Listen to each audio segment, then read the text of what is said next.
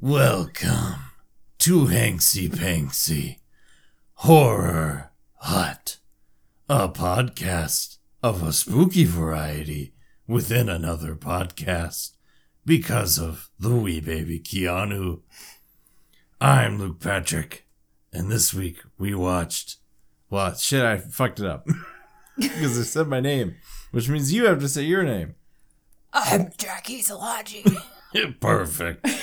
this week we watched 1992's Candyman. Hell yeah, we did. Uh, and that's all that my throat will allow for that voice. So, And I am going to keep track of how many times we say it just in case. mm, okay, yeah, things might get spicy. uh, There's no mirror in here, though. there's no mirror. There's windows. Hmm. But yeah, I that- don't know what the rules are about that. I think he specifically burst through bathroom Medicine cabinet. medicine cabinet w- mirrors. Yeah, it seems like a really niche market to me, but Yeah. um, yeah. So we watched 1992's Candyman again, folks. Welcome back to the Horror Hut. Uh, we're still doing this uh, while Sam is on parental leave. Uh, he'll be back uh, eventually, uh, giving him plenty of time with the wee baby Keanu. And uh, yeah, what's uh? Well, first off, welcome back, Jackie. How's uh? How you how you doing today? I'm doing pretty good. I had my first day of a new job today, so I'm a little like punch drunk, exhausted from meeting about a thousand people and shaking many, many hands. Everyone was great, loving the whole team, but uh, yeah, it's just sort of a roller coaster of a day. In a Love way. that. Love that energy. We here on Hanksy Panksy thrive on that kind of chaotic punch drunk energy. So, oh yeah, Uh, it's good podcasting. it's great podcasting. Good audio. Uh yeah, so what's uh what's up with Candyman for you? What's uh what's your relationship to uh Candyman? We're already up to three. You are rushing this. Well, I Wait, we're gonna get past five. yeah, we are. um, Unless right now we decide we'll refer to it as like Man of the Sweets or something. Uh, yeah, I think there was at least like one Macbeth reference in there, so I feel like we could do like the the Scottish play, but the Chicago movie or something. I don't know. Let's just Um, call him Mr. Macbeth. Mr. Macbeth. Mr. okay. Macbeth.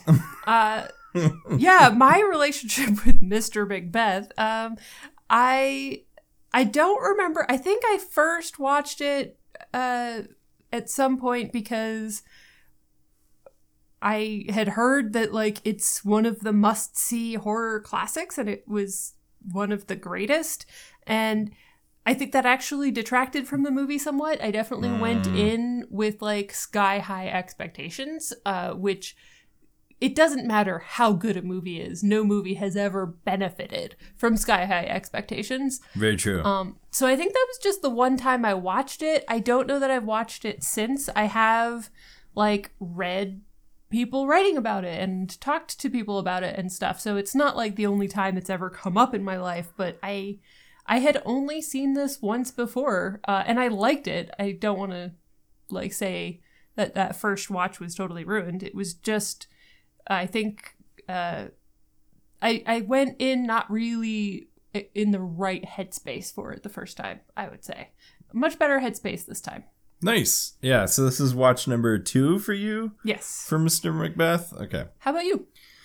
Um, similarly, had always heard that Mr. Macbeth was a phenomenal horror movie, uh, and I just I had sort of lumped it together in the pantheon of slasher films of like Halloween's and Friday the Thirteenth. A lot of people listed as a slasher. Yeah, it's like a We can classic. talk about whether it is or not. yes, I am so eager to have that discussion because I'm kind of thinking it's its own thing, but we'll dig into that. Yeah, so I just it was on my radar and I never saw it. Uh, I knew there was something with bees and a guy with a hook for a hand. I knew the roughly the plot actually. Now I'm thinking about it. Hmm. Um, not like the specifics of like what happens to our final girl, Helen, Yeah. um, etc. But I, I sort of had the out the sketch of like who Mr. Macbeth was, uh, and what his whole deal was.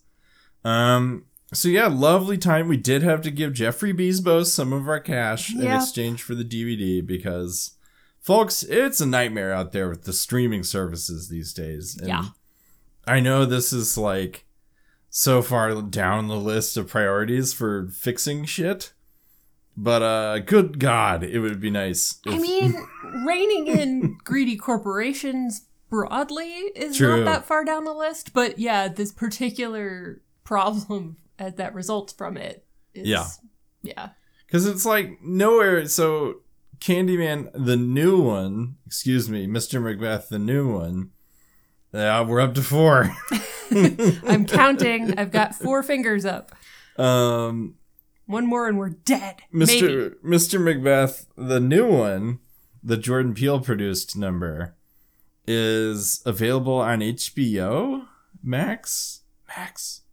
Yeah, I forget where it was available. It was available somewhere, but have you seen that one? I have not seen that one. I really want to see that one. Yeah, me neither. And same. I was really because that came out pretty recently, uh, and like we, I think, were talking about going to see it together at one Mhm. point, um, and we just kind of missed it when it was in theaters. Just Yeah. one thing or another had us distracted. So Yeah, and if you folks want to hear that, uh, maybe we'll do it for the Patreon. We'll do a yeah, little that double would be awesome. Great excuse to watch a movie we want to see anyway. Exactly, which is such a rarity for the Patreon. And I know we've been sort of not providing new content on that front, but if you do want a wealth of other content, that's patreon.com slash hanksy You'll talk more about that in the back matter. Um, yeah, so that's sort of my relationship to Mr. Macbeth. Um, shit, in the streaming services, that's what we were talking about. Yeah, it's just cable. Cable would be easier. Yeah, If I could pay 60 bucks a month and get like fucking Acorn TV rolled into the mix, hmm I would do it. I'd do it in a heartbeat. Uh, Well, there are so many s- services like Acorn TV that you're not gonna pay for for the two things that it will ever have that you want to see. But if it was rolled in because you're already paying for a bunch of others, then like yeah, those two things would be great to have. So- yeah, if I needed to watch Grown Ups 2 right now, and fucking Tubi's the only place that has it, then uh, that would be sick if it was just sort of included with everything. Yeah, I think we may be picking bad examples because I don't know about Acorn TV, but Tubi is actually free. Oh, okay. So I think there's another one called Fubo that Sam and I ran into the other day. Uh, is that one not free? I don't think they all is. sound the same. They really Well, do. then I found out we were eating uh, lunch the other day, and the History Channel was on, which is a whole other thing. Because the History Channel doesn't appear to do a whole lot of history. This was a William Shatner show where they like talk about unexplained shit. Yep. Read people that think they're like reincarnations of dead, probably Confederate if Civil they War didn't generals. say it's a Confederate. they didn't specify the side of the Civil War general. And a lady who thinks she can see through bodies and stuff. And this is on the History Channel, but they got their own streaming service, the Archive. Of course they do. Yeah, so if you're subscribed to the Archive, uh, fucking send us an email. I mean, I'm never going to be mad about history branching out from it. Just more standard history content because that is what brought us the show Vikings, which I love. Mm, Vikings is really good. I wonder if that's the only place you can view Vikings is on the History stream. No, I'm pretty sure it's on. It was It on was on Hulu. Hulu. Yeah, Yeah. you're right. Oh, it's a madhouse out there, folks. So uh, There is no rhyme or reason to it. Yeah, if you've got a horrifying story about streaming services, or if you're subscribed to the History Channel's premium uh, streaming service, shoot us an email, hanksypanksypod at gmail.com. Uh, anyway, that's all that. We're right on the 10 minute mark here. So, Jackie, what's the plot of Mr. Macbeth? Oh, before that, I do want to say why we're watching it. Oh, shit. I totally forgot to mention that. Folks, it's a secret. And uh, we left you on a cliffhanger last week, but uh, why, why did we watch this one? Well, okay, there are two parts to this question. Why are we watching? Why is it on the list? Yes. And why are we watching it this week? Um, so first of all, we are watching all of the movies referenced in Scream. This is on that list because uh, I am not going to try to do a Stu impression because no one can do Matthew Lillard other than Matthew Lillard. But uh, since you branded him the Candyman, no, he's heartbroken, and we just hit five. But We I had five. to do it. Uh, let's see. Are we gonna get stabbed? Mm, seems clear. Yeah, I think we're okay. So, um, yeah, uh, it was a reference from Stu uh, in reference to Billy being accused of shenanigans early on in the movie. Uh, compares him to the Candyman. So we're past five, so I'm not going to worry about it. Yeah, anymore. we the damage has been done. So yeah, that is why it's on the list. After last time when we were talking about Hellraiser, and I was like, I've never seen other Clive Barker stuff, and then like an hour later went, hang on, Wait a minute. uh, Candyman is based on a Clive Barker short story, so uh, that is why it got bumped to this week. Yes. And it was worth it. Yeah, Uh, it was was kind of nice to have a little thread, little continuity between last week and this week's watch as far as the Clive Barker-ness of it all goes. Yep. Um, yeah, so do you want to break down the plot of Mr. Macbeth? I can try. I may need help with this one. Um, Yeah, okay. So we start out our our final girl, sort of, uh, Helen, as mentioned, is a grad student getting, I'm assuming, a PhD uh, in something, Something. uh, that has her and her friend and classmate Bernadette doing some serious research where they're interviewing a whole bunch of people on urban legends. And they come across an urban legend, it's set in Chicago, and they come across an urban legend about the Candyman, which is kind of a mix of urban legends, of like real life urban legends, because we've got a Bloody Mary vibe mm-hmm. uh, where you say his name in front of a bathroom mirror five times and he shows up behind you and kills you. Bloody Mary style, except it's five times. And uh, Which, really quick, in the original Clive Barker, wasn't it 13 times? I think that's what I read. Yeah, which is a lot. I, I can see why for a movie you change that. You don't want people standing there saying it that many times. Yeah, that's insane. Uh, but yeah, so the that's the Bloody Mary half, and then the other half is the classic hook-handed killer uh, who kills people in like a parked car urban legend. Mm. Uh, so we have a killer with a hook for a hand killing you if you say his name in front of a bathroom mirror too many times.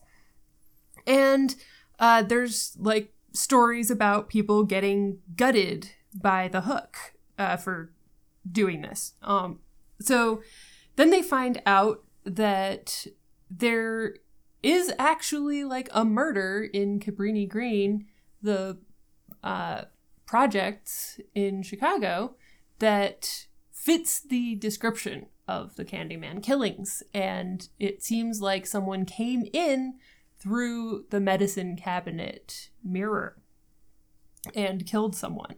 Uh, and this was, according to IMDb trivia, again, you know, don't know how much to trust it, but this one seems legit.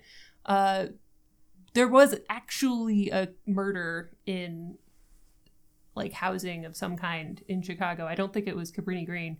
Uh, that the killer came in through the medicine cabinet between apartments, um, and murdered someone. So Damn.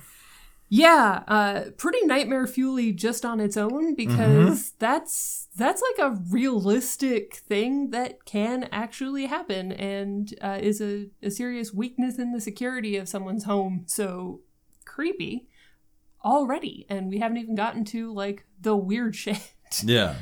Um, so Helen and Bernadette decide to go check out Cabrini Green Mhm. and uh, try to investigate this. So I can't remember. Is this before or after? Because, well, I think this is after. my sense of order in this movie may be off. So I think this is after Helen and Bernadette are in the bathroom. And she's like, Helen to Bernadette is Oh, like, yeah. Do you believe? And then they do, in fact, say Mr. Macbeth I yeah, I four think, times, and then Helen pops the bubble Yep. and says it a fifth time. and Bernadette is like, "Why would you do that?" Which is that would be me. I am not like the person risking it while actually in the bathroom. Like, Yeah. just because I'm not gonna sleep that night. I'm gonna wake up later and be like, I heard something. So, yeah. So they definitely do that, which can't help the rest of the movie. But Mm-hmm. so let's see. They go. Um, they start looking into it. They're they're basically like trying to figure out if this whole medicine cabinet thing could be the source of the urban legend. Like they don't seem to buy into the supernatural stuff at all. They just are thinking, okay, this one murder that happened is probably the source of this story that's going around. Um, which is totally reasonable and makes a lot of sense. Uh, but they want to investigate whether that's like a thing that could have happened at Cabrini Green, I guess, at that point.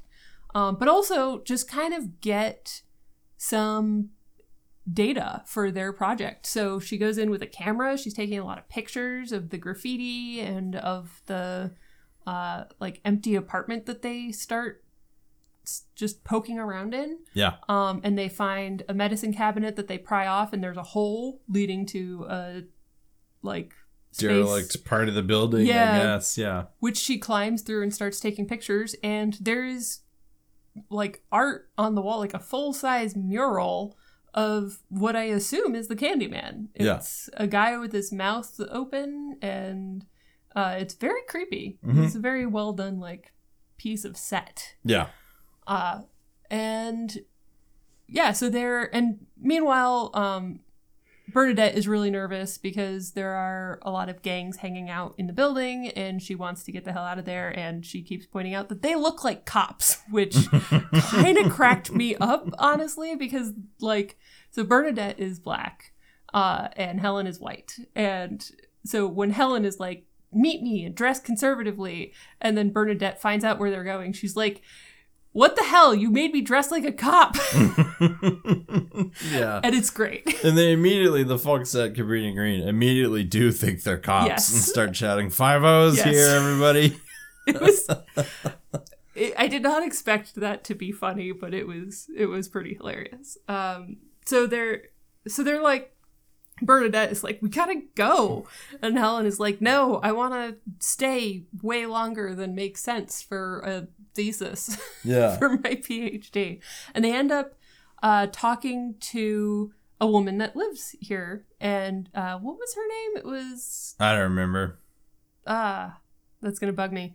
Um, and she has a baby and a dog, both of which will be relevant later in the movie. And she seems really nice, and like they meet the baby and they talk to her about uh, this murder a little bit, and they just kind of interview her, and then I guess they leave. I don't. Yeah. I'm trying to remember Yeah, they, the they sequence take of off. things at this point. Um, but yeah, uh, Helen goes back on her own later and wants to talk to this woman again, and ends up talking to. Uh, is it her kid? Uh, that we mostly don't see them together, but is the the kid that woman's Jack? kid? Jake. Jake, yeah, so Jake is a, just a loose ne'er do well. Yeah, he's just a Um, child that's around. He's, he's just Um, a kid. I don't think he's related to the woman with the dog and the baby. I think they just sort of get lumped together. yeah, But no, I think because because they're Jake. together later, but I couldn't tell if they were like yeah, no, I think Jake is just somebody else's kid. Okay. Um Yeah, so she meets this kid who says, "Oh yeah, the Candyman um attacked this kid I know in the bathroom uh and didn't kill him, but cut off his penis." Uh he doesn't say it that way. I don't remember like he talks around it Yeah. uh, because he's a child. Um, so he leads her to a like public bathroom that's like outside the building, um, and really run down. And she goes in to like look into that. Uh, and while she's in there, she gets attacked by a guy with a hook. Yeah. Not for a hand. He's just holding a hook. Um, and he is there with like some gang members and they beat her up. Yep. And uh, then the next thing we see is her at a police station picking out the guy with, from a lineup. Uh, so clearly she survived this encounter and she went to the cops and she gets the guy caught. And the cop says, Oh, yeah, this is the Candyman. He definitely killed that woman. Uh, we've known about it for a while, but no one would testify. And basically confirms all of the theories that, that this was just a mundane murder, Mm-hmm. but the legend kind of build up around it, and uh, this was the killer. Um, so, which of course, watching this movie and knowing that it's a supernatural sla- slasher slash horror movie, uh, Little did they know. we know that's not true. so, um, yeah, this is where my memory of like what order things happened in starts to get fuzzy. So, at some point, she starts seeing Candyman, Yeah. and I'm trying, and I don't remember exactly when that starts happening or under what circumstances. Can you help me out? Yeah, I don't really remember either because uh, basically she sees a bunch of bees in one of the toilets at this restroom before she gets Oh, that that attacked. scene. Yeah. Um, and then police station, she's chilling at the house. I think she starts to see him at the condo, at uh, her and her shitty husband's condo. Oh yeah, her husband is a professor who is pretty clearly having an affair with a student. Like it can, Yeah. it's confirmed later, but you can kind of Like it's not subtle. Yeah. dude has no style. Uh, Yeah. he's a really shitty husband. and he's played by uh, Xander Berkeley, who is a character actor that frequently plays like just assholes. Yeah. so he does it really well. He's a great actor. Um. Yeah. So she's at the condo and she starts seeing Candyman. Yeah, um, post jail, uh, post police station scene, yada yada yada. Uh, eventually, and she's freaking out, and then uh, she eventually is back at the University of Illinois in Chicago, which is where she works or is getting her PhD or whatever, Yeah. however you want to view it. And she's walking back to her car, and this is when we get the first full confrontation with Mr. Macbeth, hmm which is uh, he says a bunch of stuff like "Come to me, be my victim." yes, And he has a great voice. Yeah, Tony Todd. yeah, Uh, yeah, Tony Todd's voice is phenomenal. Um, and then she passes out. she kind of goes into a trance. Yeah, goes Uh, into like a fugue state. Yeah, it's got like a Dracula hypnosis kind of vibe too. Yeah. Which I think is what they were going for. I read that that was explicitly what they were comparing this character to, so that makes sense. Mm. Um, so yeah, um, so she goes into a trance, she passes out, and she wakes up in like the worst possible nightmare. Like I, it's hard to think of a worse situation to wake up in. Um, so she wakes up to screaming and covered. She's covered in blood Yeah. and she opens a door and she sees the head of the woman that she'd met's dog in a pool of blood with a cleaver next to it. I'm curious what your thoughts are on her picking up the cleaver. So yeah, she picks up the cleaver, and then later this comes full circle with uh, her shitty husband's uh, her her like paramour as Oh, yeah. well. Um, but yeah, instinctively, I guess she grabs the cleaver as a means of defense. Yeah. Like I'm I'm very torn on this because like if you see a bloody murder with a weapon right there, do you pick it up? Because on the one hand, if the killer's still there, you don't want the killer to pick it up and use it on you. But on the other hand, what happens next could happen, which is someone thinking that you were the one who did Yeah. it. I think instinctively I would not want to touch anything because I'm very scared of police. Yeah, I think that's my instinct as well. I know too much about how likely you are to be accused of something. Yeah, your story of I woke up here and was covered in blood makes a lot less sense if the police burst through the door and find you with a meat cleaver, Yes. which is exactly what happens. So yeah, but she picks up the meat cleaver, she runs into the other room, and the woman is screaming over the empty but blood covered crib yeah, and uh, sees Helen and goes, You took my baby, where's my baby? and starts attacking her totally reasonably. completely I, fair. Like at this point, you're like, Yeah, fair. Like Yeah. this, with what you know, completely reasonable. Um, and Helen is trying to like fend her off and is still holding the cleaver. uh, and is not attacking her with it, but is kind of like brandishing it when the cops burst through the door. So Yeah, I mean, she does use it a little bit on the woman. Oh yeah, she cuts her arm. She cuts her arm to like get her attention, and then, but she is like the woman is on the ground, pinned down by Helen, yeah. who has not like with intent. She just happens to have her arm up when the cops burst through the door, but it looks like she's about to cleave this very much looks face. like she is trying to murder this woman. Yeah. So uh, the cops uh, actually arrest the white woman in the room, which was, you know, a nice change. yeah. Um, I mean, sure. uh, I'm curious. We can talk about it when we're done running through the plot, but I'm curious what you think about whether she actually did use the meat cleaver on the Yes. dog or not. I'm really curious. Yeah, I hadn't considered that until just now, so I think that'd be really cool to talk about. Yeah. Um. So, because it's, I think it's ambiguous, and I, I think it's a really interesting thing to think about. But so she gets arrested, uh, obviously, as she should at that point. Um, one of the rare times you'll hear me acknowledging cops in a horror movie acting reasonably. Like this was yeah, a reasonable. by all arrest. indications, Helen Dunn did it. Yeah. So. Um so it is not their fault that they don't know that there's a supernatural hypnotizing monster that can move through walls. So anyway, um she uh goes to jail, spends the night in jail.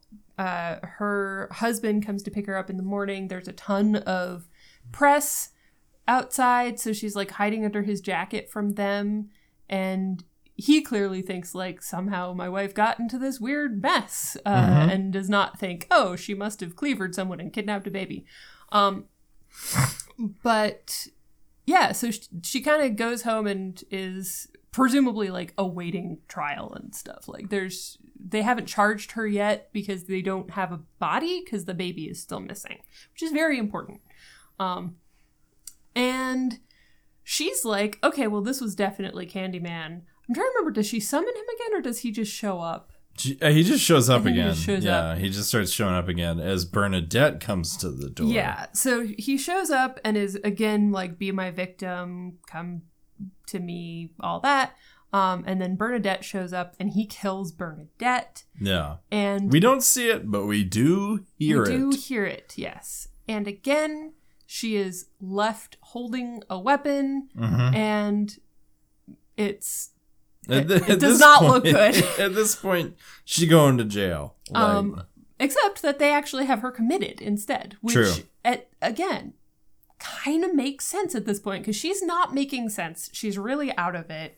She keeps going into these weird trances, um, and then people end up gutted horribly, yeah. and she's holding sharp objects. So she is kind of being drugged up in a hospital, and Candyman keeps showing up and talking to her and uh, trying to get her to come to him and like help him kind of reestablish his legacy, I guess. Uh, he's speaking Yeah. very poetically, so actually gauging his plan from it is it's not always totally clear. Um, but he seems to want to like get his reputation as a scary dude back. Um, It- it's almost like pagan deity rules. Like it Yeah. sounds like he feeds off of the urban legend. Also, I just realized uh, we we missed talking about the backstory of Candyman because this got fed to us by Mm. another professor um, who was such an asshole. Yeah, just- Percival. just yeah. hated him. Um, and uh, so yeah, we there is like a story behind the Candyman. It's not just okay. There's this murder. Uh, it was it, apparently the story started showing up in the late 19th century. He was the son of a slave, and he fell in love with a white woman, and uh, some racist assholes killed him for it. But they killed him by cutting off his hand and then uh, staking him out for bees to sting to death. Yeah, which is why the bees are all over the place. Because Yeah. you're like, it is a weird assortment of things. So, guy in big 1800s clothes has a hook. Okay, cool. Bees? Yes. And actual bees because they didn't CGI those bees. Those are just bees. They just had a bee wrangler on set, um, breeding bees just for this. Who in my head is this like guy in a big old 10 gallon who's like, yeah, I'll wrangle the bees.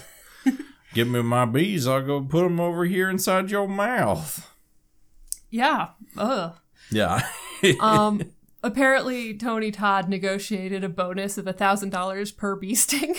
And he got stung like 12 times. So Twenty three. 23. This is a good paycheck right there. Yeah, Not bad. People not bad did- as a bonus. People do Fear Factor for a lot less It's money. true. So. Um, and they were like baby bees, so that they don't sting as much, and it's not as bad if they do.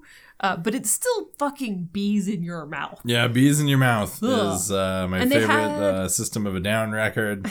Not a great place to be, They had a little bee vacuum to get them back, apparently. which I find adorable. Just a like a, little teeny- vacuum that doesn't hurt the bees. they just vacuum. Who made this? It was like I need to hoover up a bunch of bees. I got, I have so many bees. Like it's unbelievable. And All I, these bees. I mean, I need to hoover them up, but I want to do it in a way that doesn't hurt my little bee guys. yeah, just So- little furry bee guys. Mm-hmm. So, yeah. Uh anyway, I'm not entirely sure what Candyman's plan actually is, uh, but he wants her to become part of his legend, basically. And he keeps trying to tempt her to become this very specific, weird kind of immortal with him, which is that because he's just a rumor, he can kind of just half exist Yeah. but he's immortal and has lots of power. So he's using this as kind it's very Dracula. The more I think about it, the more I Mm. hear the like come join me, we will be immortal together and yeah. feed on life. Uh so that that's kind of the vibe we're going for. Uh it's kind of seduction uh but not as explicitly sexy necessarily uh, as like a Dracula interpretation usually gets, Sure. but but it's definitely there. Um, and we can talk about the fact that this is a Clive Barker story. So I'm guessing that part was in the short story. I haven't read it. Yeah. we can talk about it. So anyway, she ends up in this hospital, drugged up. It turns out she's there for like a month. Yeah. They say a month. Yeah, and she's just been seeing him this whole time and being super out of it. And the doctor is being like super condescending to her. And you know, I don't really like this guy. He's keeping her drugged and he's Yeah. not like terribly trustworthy uh and he's not super believing her but her- reaction to this meeting Yeah. is maybe a little harsh Yeah, well, it's a good thing you don't like him because Candyman does burst through him, basically. Well, yeah, because her her response is to this is the first time she deliberately summons him. hmm She looks over, sees a mirror, and goes, All right, you know what? I got to get out of here. I don't like the situation, and I got to give in to this thing. Oh, part of this whole seduction to join him is that uh, the, he has the baby. So he is going to, if she comes to him, he will release the baby, and the baby will live. So that's a big part of this whole thing. Yeah. Um, which makes her decision making uh much more reasonable at this point because Mhm. she is like, all right, fine, I'll take the deal. Uh, says his name five times. He kills the doctor, jumps through the window, oh, cuts her restraints off, jumps through the window, and she's like, I, I guess I gotta just look like I killed this guy too. So she climbs out the window and escapes the hospital. Um, she it, it's more complicated. She like steals the nurse's clothes and sneaks out, uh, and all of that. So uh, she gets out and she like goes back to Cabrini Green. Or no, first she goes to She her, goes her condo. She, which is stupid. She does two simultaneously. One thing is incredibly smart, going to Cabrini Green. Who would think to look for her in a housing project Yeah, in Chicago, uh, especially as like the scene of the crime? Yeah. So she goes to hide out in the derelict part of that uh, building. The other thing she does is goes right to her former address which is about as like you can just hear Raylan Givens to her husband that like definitely had her committed. Yeah, had her like- committed and has shacked up with his student. Yes. But you can just hear Raylan Givens driving there saying, like, well, we're gonna go check her previously listed address. like if this was a justified episode, she would have been shot about ten minutes into the episode. Yeah. So It's true. Um so shout out to Justified, a uh, phenomenal such a good TV show. show. Go watch Justified. Uh so yeah, she does go back. She finds the student that she suspected her husband was having an affair with, definitely having an affair with her husband in their condo and repainting the condo. Mhm. Uh, which, in fairness, there was a really ugly murder there, so I probably would want to repaint too. Yeah. Just you know, yeah. try to change up your memories a little bit. They it is like a pink, which I'm not sure I would It's like human body interior pink, yeah, which is gross. yeah. Um, yeah, not my not my first choice in Mhm. those circumstances. Uh, but I do find the scene really funny because she gets there and this student that's having an affair with her professor, and I don't. It's probably a grad student. It could be an undergrad. Uh, it they don't say. I don't think. Um, but she is terrified of Helen, and it's hilarious. yeah, Helen has all the power in this. Helen walks in, and obviously, this girl thinks that Helen is like a serial killer who keeps gutting people, but she's like huddling in a corner with her paint roller in front of her, and it's just it's, it's so good. Um, and she she's like Trevor, your your wife is here. So uh, yeah, he comes out and he's kind of freaked out because obviously he's like unsettled by Helen Yeah. as well. Um so yeah, uh she like threatens them into not calling the hospital or the cops and then leaves and goes to Cabrini Green, I guess, at that Yeah. point. Um so she's looking for uh Candyman and she's looking for the baby. Mm-hmm. So she goes into like the derelict part of the building and she finds Candyman's lair. Uh I'm guessing he gave her directions during the month that she was just like having drugged conversations with him. Yeah. Um and it's it's not totally clear what happens at this point. Uh he like is carrying her around in like a bridal carry at Mhm. one point and um does he stab her? I'm trying to remember like I exactly. remember. I think he does, but it's all very kind of dreamlike at this point. Yeah. Um, and uh, he's still talking about like her joining him in this weird immortal liminal space and Yeah. stuff. Um, and uh, but then I guess she accuses him of tricking her because the baby doesn't get found or something. I don't. yeah. Can you Stuff- fill in gaps here? Yes. my Stuff memory a little happens. There's a lot of conversation. There's bees everywhere, including and bit- Oh yeah, they get mouth. covered in bees. That's, yeah, she gets is the covered in bees. part. This is the bee part. Uh, of He this. opens his shirt and you can see his rib cage, and it's full of bees. It's full of bees. Bees. Uh, little Arrested Development joke never gets old. Um, yeah, she wakes up in the trash heap, which is uh, basically a whole lot of like interaction happens between her and Mr. Macbeth, and then she wakes up in the bonfire trash heap outside Cabrini Green. Yeah, and she well, she climbs in there because she figures out the baby is. Oh right, there. she hears the baby, so she crawls in. So she crawls in and she's holding a hook. She's holding weapons at very inconvenient Yes, she times. is. Um, and the kid sees her cl- climb in there holding a hook, and he starts yelling to everyone in the building, "I just saw the Candyman. He's in there." Mhm. So they're like, "Oh, good time to set it on fire." Yeah, So they burn it, and she's in there, and so is the baby. yeah, Uh, and she gets to the baby, and she basically sacrifices herself, crawling out, trying to save the baby from the bonfire. yeah. And she is fully on fire. You made the, in retrospect, like perfect comparison because she really looks like Anakin Skywalker in this I moment. did say Anakin, yeah. but she looks like she's been to Mustafar and She has really been does. fucked up. Yes. Um, she her hair is all burned off and she's just yeah she is gone um and the people realize she's holding she's a like human and holding a baby and they start putting out the fire and they save baby and the baby's mom comes and gets the baby Yeah. and realizes like oh kind of figures out i assume not all of what happened but kind of the general okay she was actually trying to help Yeah. and not the one that took the baby. Um, she kind of put some of that together at that point, it seems like. And Helen dies. And then Yep. we cut to her funeral, um, where the, the priest gives a speech that's like, let's set aside the shit she did for a minute. Yeah. She's still a person.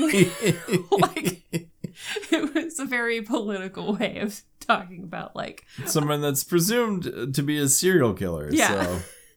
uh and we see her like they made they did the best they could with like flowers covering up her burned head and stuff Mhm. um but she's in the coffin and she's not looking so good uh and the funeral is attended by like her husband her husband's girlfriend the asshole professor that talked about candyman's backstory Yeah. and like that's kind of it and then uh they look over and it looks like the entire building full of people at Cabrini Green have shown up to her funeral with uh the kid and the mom with the baby in the front Yeah. um paying their respects and they drop uh Candyman's hook into the grave Which I thought was an interesting thing. which was a very interesting choice. Um, and uh, yeah, they're they just kind of make all the white people look super uncomfortable, which was also kind of satisfying. Oh, yeah. entertaining. Great time. Um, and uh, and then we get a little bit more because we get to see what Trevor and his girlfriend are up to later on uh, to end the movie kind of satisfyingly. Um, Yeah, Trevor is is rightfully, or not rightfully, he's putting pieces together and realizing that Helen was probably pretty great and he had a good thing going. because And his new maybe- girlfriend is He's like sorry one. she is really bad at knife safety and it really upset me She, there's this whole scene where she has a knife and she's asking him. He's in the bathroom locked away, and she's in the kitchen making dinner. She is whacking the sharp end of a knife against her hand, yeah like like, Like- the way people do with like a baseball bat Yes. or whatever, yes it's with a butcher knife with a butcher knife. She'd have no skin left it or meat. it really bothers me so like i guess it's the dullest butcher knife on the planet but even if it's dull you don't whack yourself with it but anyway, he's in the bathroom putting it together that maybe he's a Reddit account away from posting an "Am I the asshole?" post. yeah and he's like missing his wife and crying about it and his girlfriend is like why are you crying Yeah, she's being kind of a dick, which yeah I love this trope, which is I don't know. There's got to be a word for it, but like floozy, specifically professors, like professors in movies that get with a student, and the student is always this like ditzy, like vindictive twenty year old. They find like the worst person in Ohio or whatever, the worst transfer from Dayton, who's just like such a raging jerk. Yeah yeah she's Cause yeah, she's freaking out and he's freaking out, and she's really mad about it. yeah it's it's a weird reaction to like you're you just went through a lot of weird shit with your wife uh Yeah.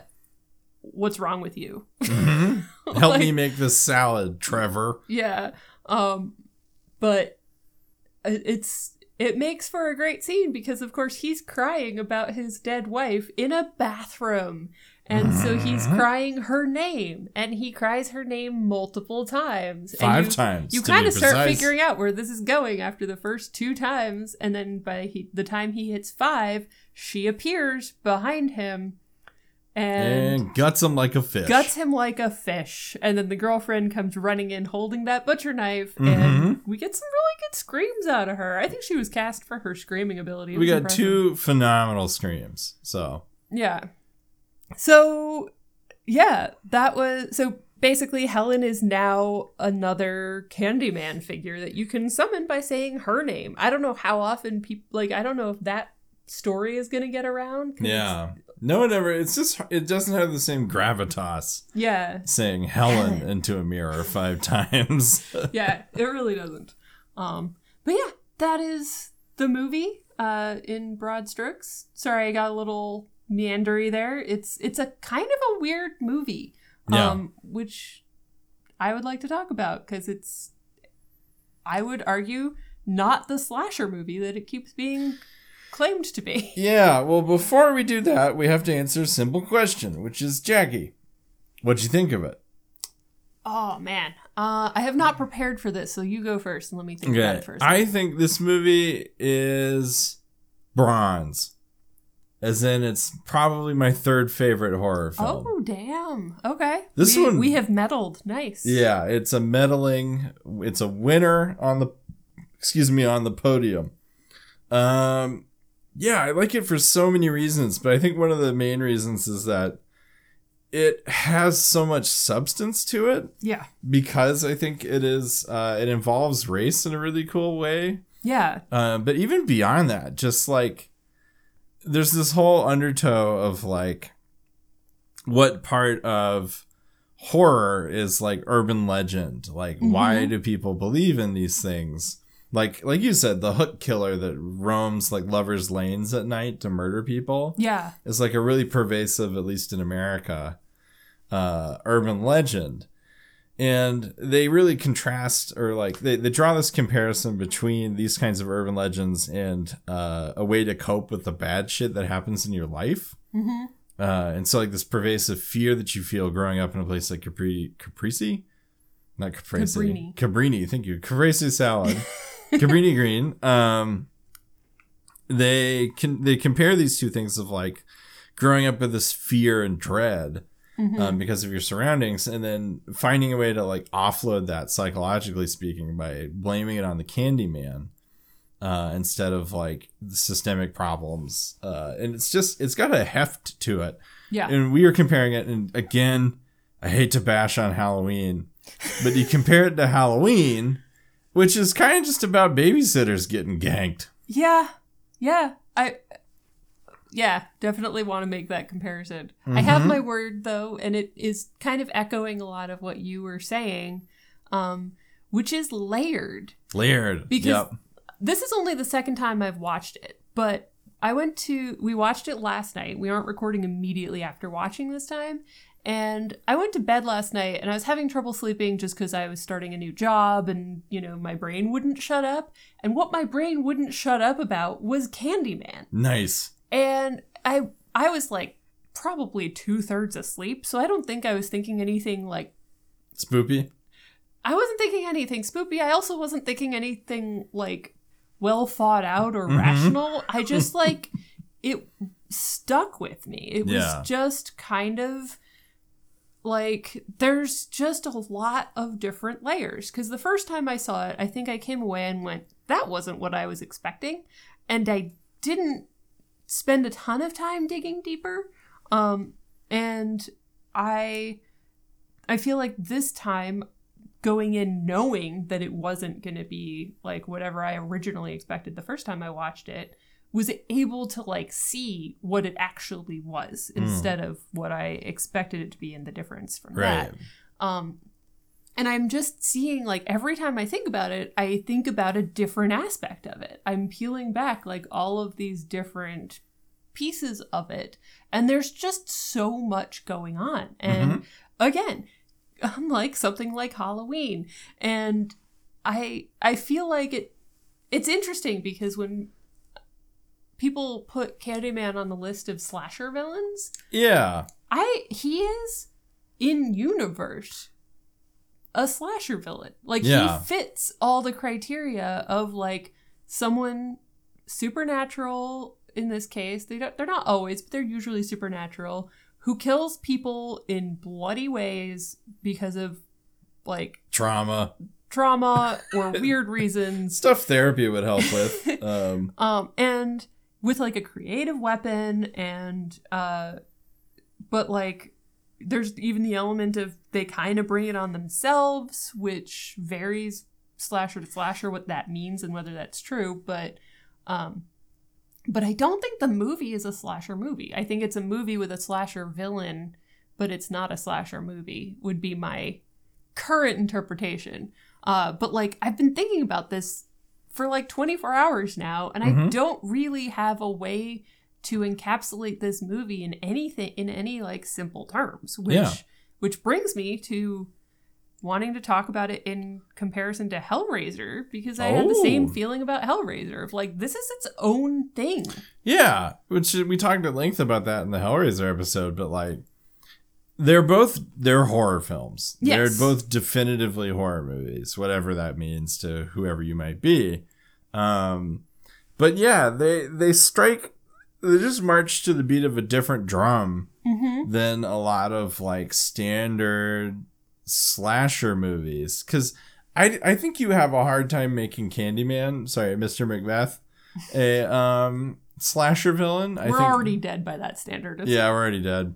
Um, I think it's difficult to cast Candyman as a straight up slasher villain. It is even harder to make Pinhead a slasher villain. Yeah. Pinhead isn't like No. for the most part, but I think Hellraiser gets lumped in with the slasher movies. Yeah, because he has like a recognizable villain face. So Yeah. they're able when they're doing merch and they're doing a t-shirt with a bunch of horror villains, it's all the slasher villains and Pinhead. Yeah, I almost think though with Candyman, because we talked at length about like how Hellraiser is like an exploration of like kink in a very specific way that's not Fifty Shades of Grey friendly. Mm-hmm. Uh, this one is a totally different thing. Like from from the same guy, Clive Barker. It's it's a completely different story, which really Yeah. speaks to the breadth of like storytelling ability that the guy has, and then obviously the director Yeah. and crew did a great job executing on the film. Um, yeah.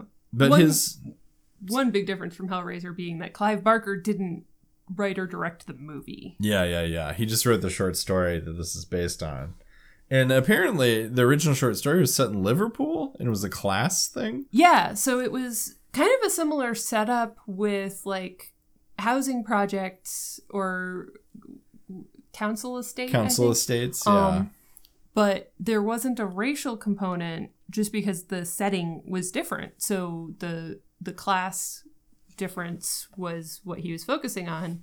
And when they decided to make it set in the states, they were like, "Well, this is the U.S. Uh, Yeah. we can't not have when you're having like the projects, you can't have race not not play a into part it. of this. Yeah, Like so they they leaned into that and they uh, made that explicitly part of the backstory and everything. which I think um, was a hundred percent, maybe a thousand percent, the right move.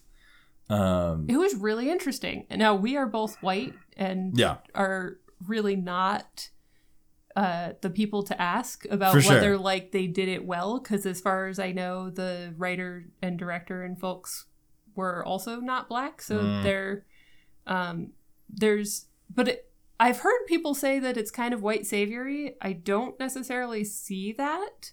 Um, but yeah, I I want to say like I am not going to say there's nothing like problematic about sure. this, but it doesn't.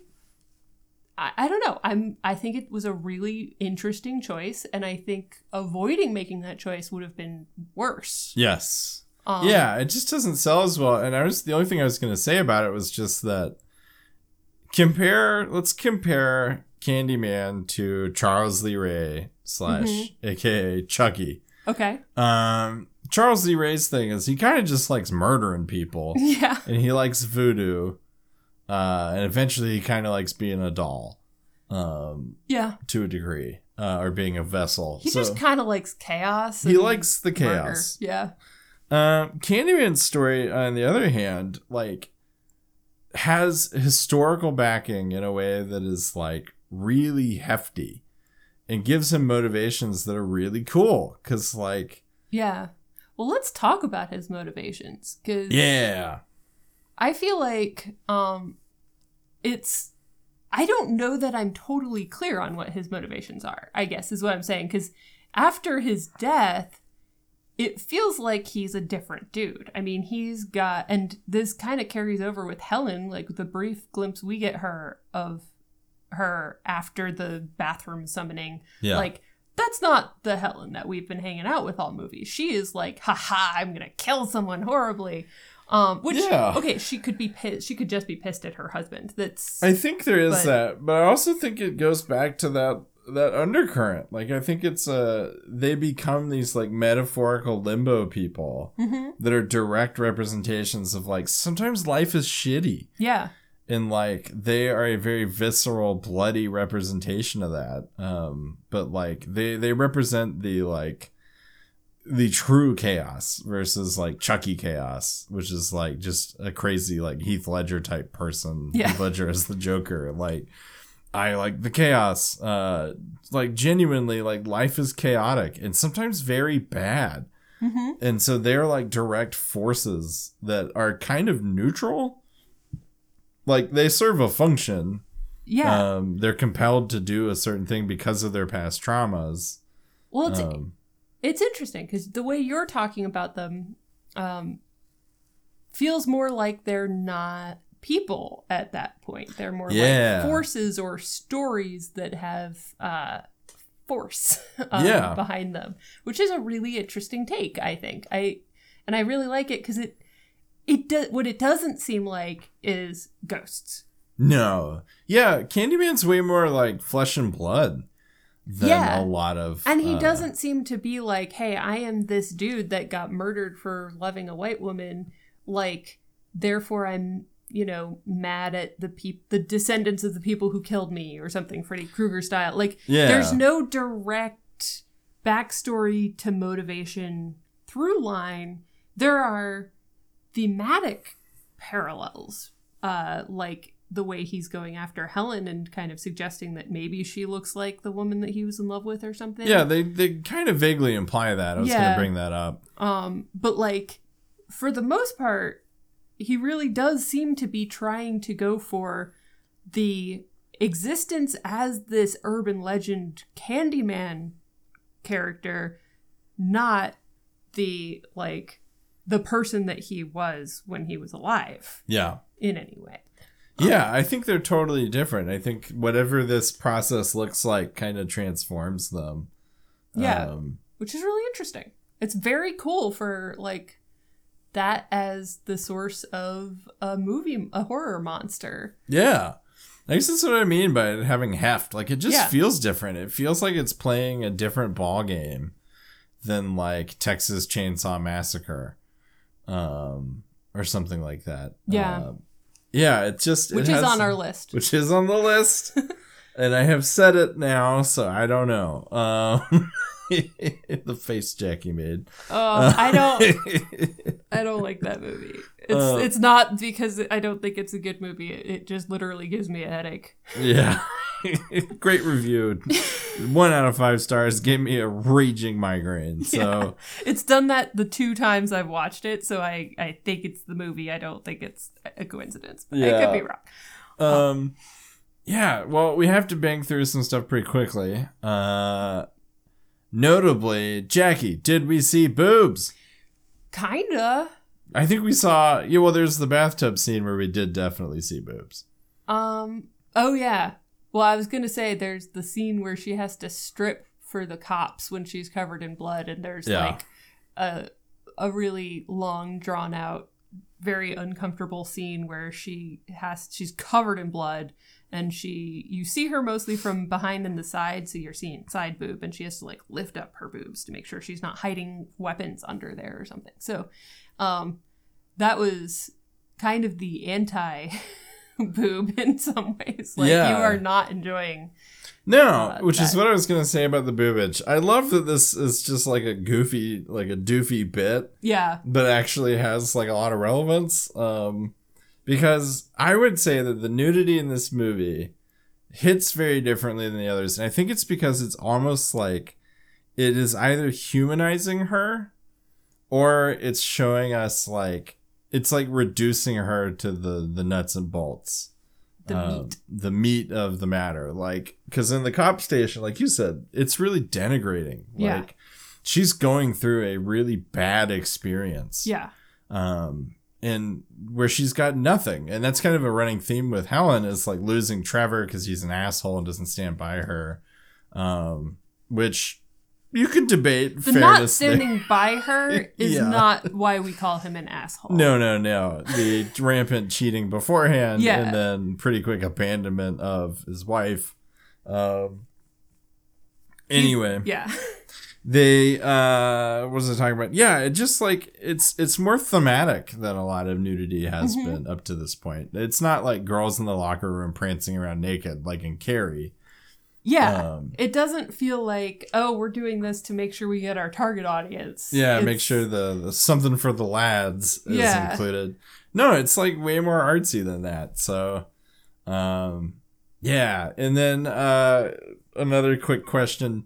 This one's hard, and I think this is why this movie sticks out because the question, "What's your favorite kill?" Mhm. doesn't really apply to this one. Oh, I still have an answer. Oh, okay. Is it the doctor? No, it's Trevor. Trevor, Trevor getting gutted at That the is end by kind Helen. of yeah, Those are the fun kills. Most of the kills in this movie, you were genuinely like, I don't want this to happen. yeah. Um, which is why I don't feel like it's a slasher movie. I would go so far if I if I might be so bold. hmm please do. I would say that this movie is proto elevated horror. I mean, yeah, okay. Yeah.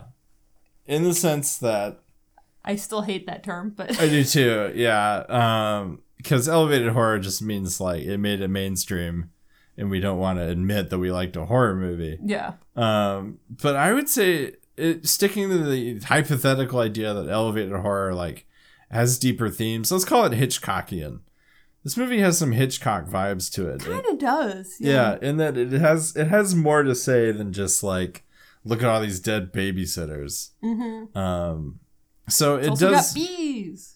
is covered in bees, which is I think makes it harder to be like, what's your favorite kill? Because you're right, like when Bernadette gets ganked, that shit is brutal. Yeah, I was not okay with that. I really liked Bernadette. I knew Bernadette it was coming, great. but yeah, Yeah, versus I mean, it's like saying what's your favorite kill in Hereditary. It'd be like, yeah, it's not good, man. it's rough. it's rough stuff. Um, so that's just what made, made me think of like elevated horror. Um, but yeah, rejecting that term, I would say it's got some Hitchcock vibes to it Okay. that sort of make it a little hard. Uh, but my favorite kill is of course the doctor, Yeah, because Uh, the face he makes when Candyman starts unzipping him is fucking hilarious. it's true. Yeah, um, yeah, I do. I enjoy the characters that like knew what was happening. yeah, yeah, but I don't. I don't know. I feel like we could talk about this movie for another hour yeah, probably. easily. Um, but it's there's just so much going on with this movie, and like we barely touched on a lot of things. Yeah, It's it's so it's so interesting. I really liked it. I, I haven't. I realized I haven't actually said it's really good. yeah. I this en- movie's awesome. The second viewing, I enjoyed it a lot more. I still enjoyed it the first time I watched it, but like I But you're really, dealing with some hype, hype taint. yeah, that it's hard to get past that, even when you're trying consciously to get past it. Um, but I think what I really am dying to do right now is watch the remake. I really or the Yeah. requel. I think it's a Requel. requel. Um, to steal a Scream requel term. Scream five five. Yeah. term. Uh, so it's a, a requel being something that is kind of a reboot because it hasn't been a, made in many years, but is technically a sequel because it takes place in the same universe at a later date. Yeah. Uh, I think the new Candyman was a requel. I don't know because I haven't watched it yet. But if we watch it for the Patreon, then we can report back on whether it actually is a Mm. requel or not. Hmm.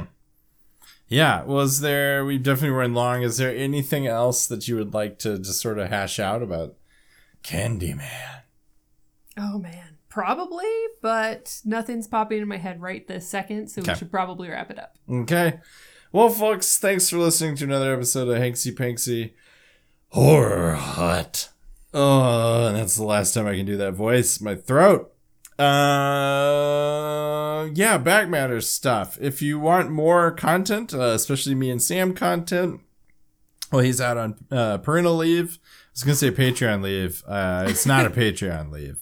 No, no, no. But if you go to patreon.com slash Hanksy Panksy, you can throw us like a fourth of a latte and get just a mountain of stuff. Um, yeah, some Dwayne the Rock Johnson related content, some Tom Hanks stuff. Uh, we reference Star Wars in this episode. We do cover all of the Star Wars movies together. Get the rest of their thoughts on Anakin. You can get all of our juicy thoughts about Anakin and Mustafar and that whole high ground scene.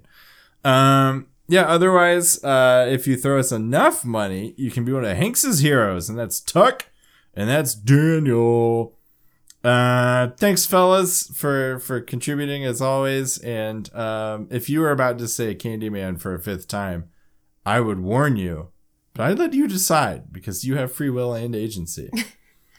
um, yeah. Otherwise, we're on socials. Uh, just Google us for your favorite one. We are not on Twitter though, because Elon Musk uh thinks that um. Hmm. He's he he's uh he actually played the the Dick Hole uh professor that's so Oh, super yeah. condescending to Helen in this movie. That was Elon Musk. So we don't the like guy him. we all wanted to punch. Yeah, he's got such a punchable face, uh, hypothetically speaking. Uh, yeah, that'll do it for us uh, this week. Next week, we're going to return with uh, full disclosure, haven't talked about it. Don't know. We'll figure it out. So- You'll see or hear. Yep, Do you have a final quote this week? I do. And uh, we sort of ruined the effect of it, but it is Candyman, Candyman, Candyman, Candyman, Candyman. Yep. St- still haven't been stabbed. So, all right, folks, we'll check you next week.